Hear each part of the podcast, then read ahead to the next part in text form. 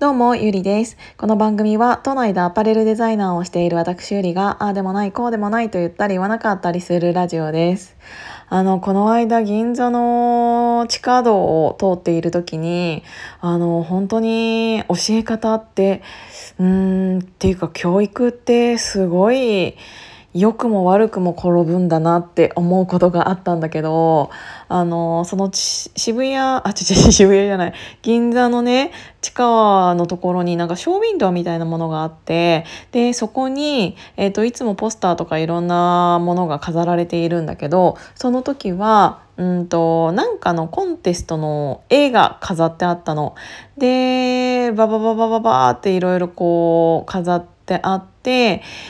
その中で、え、ー、と、賞、何々賞、何々賞っていうのも、うん、何個か貼られていて、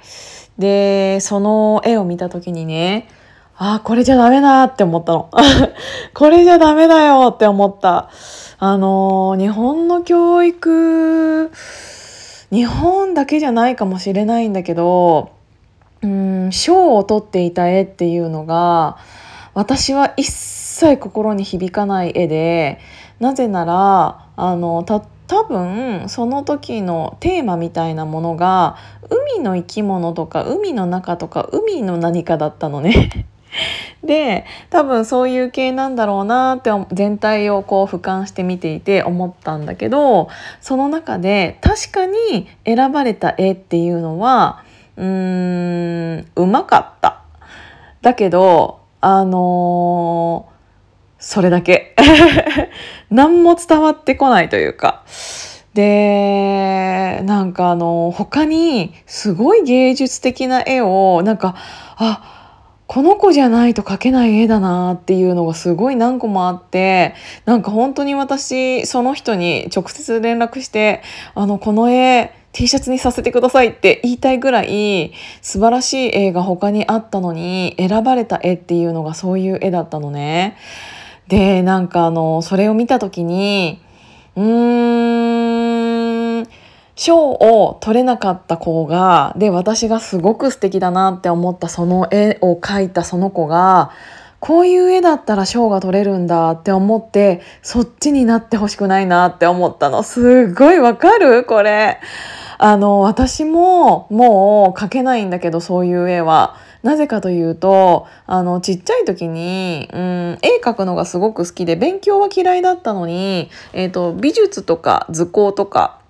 うん、体育とかそういうものばっかりが、うん、楽しくて、うん、だから絵描くのもすごく楽しくて、えー、その部活もそういうのに入っていたりとか、うん、いつでもなんか点数がいいというか。のは、えー、そういう系だったのね。でその美術の時間っていうのはうん特に好きな時間だったんだけどうんその時って先生にすごい絵の描き方を教わってたんだよね。でこううんガラスはこう描くんですよとかうんこの水彩、うん、この絵の具はこうやって使いますよとか、うん、なんかもちろん、うん、うまく描くためにはそれが必要なのかもしれないけどそれってどうなんだろうなって思ってあの個性がなくなるための授業をしているとしか思えなくてあのーモード学園の時にデザイン画もけあの毎日のように何枚も描いていたんだけど、うん、その時にもすごく思ったのが上手い人の絵を見て習いなさいって先生も言ってたんだけど上手い人の絵を見ちゃうとその人を真似て描くようになってそれをオリジナルに持っていくっていうのがよっぽどのなんかもう書き書いて書いて書きまくって書き続けて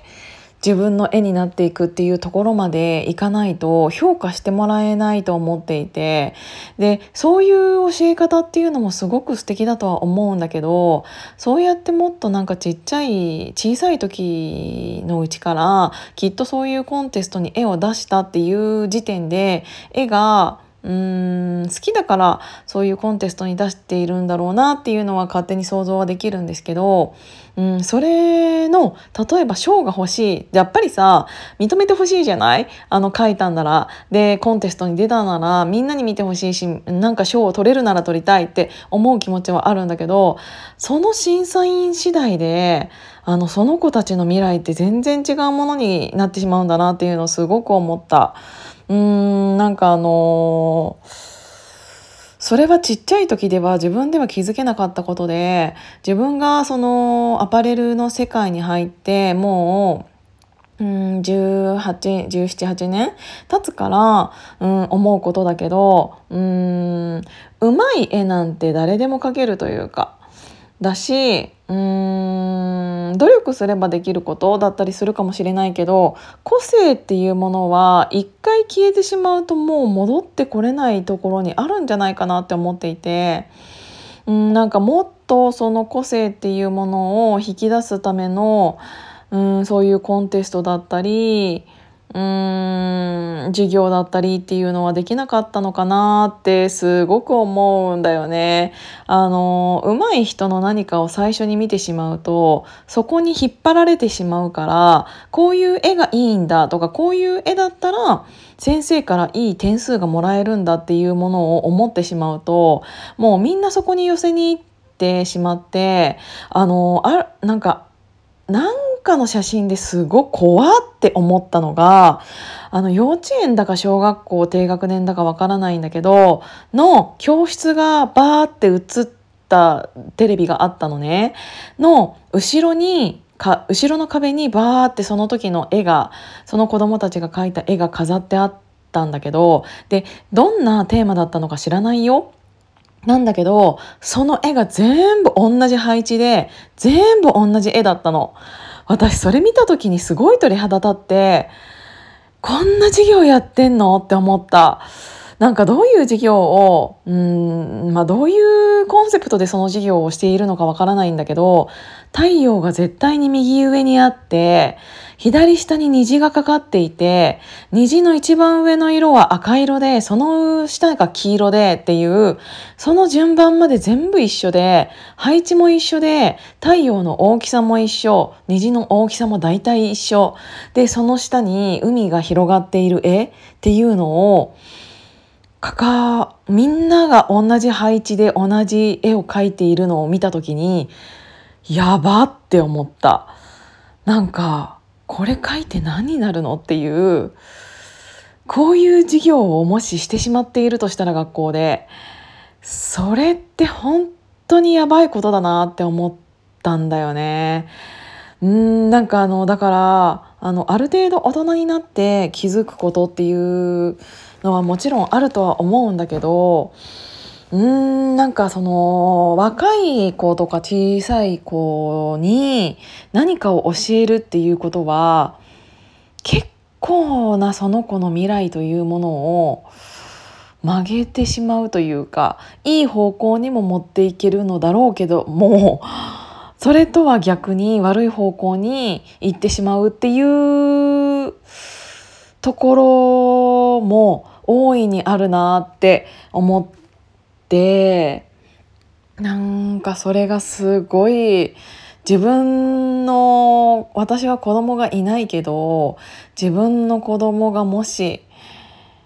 うんそういう先生に当たってしまったら私はきっと先生とは違うことを教えるなっていうか多分教えないかな。で教えてほしくないそんなこと。あのー、上手に絵を描きなさいなんて教えてほしくないし上手な絵じゃなくていいんだよ好きな絵描いて絵が楽しいって思ったらもうそれが一番よくてそういう授業をできる先生って今どのぐらいいるんだろうなっていうのをすごく感じました。うん、きっとそれはあのー、パッと見てわあの思ったことだから絵だけでなくきっといろんなことがそうやってなんかうんなんて言うんだろう子どもたちの未来を大人が決めるわけではないのになんか狭めていってしまっている事業ってもしかしたら多いのかなっていうのを思ったのでちょっとそんなラジオを撮ってみました。今日も聴いていただいてありがとうございます。じゃあまたね。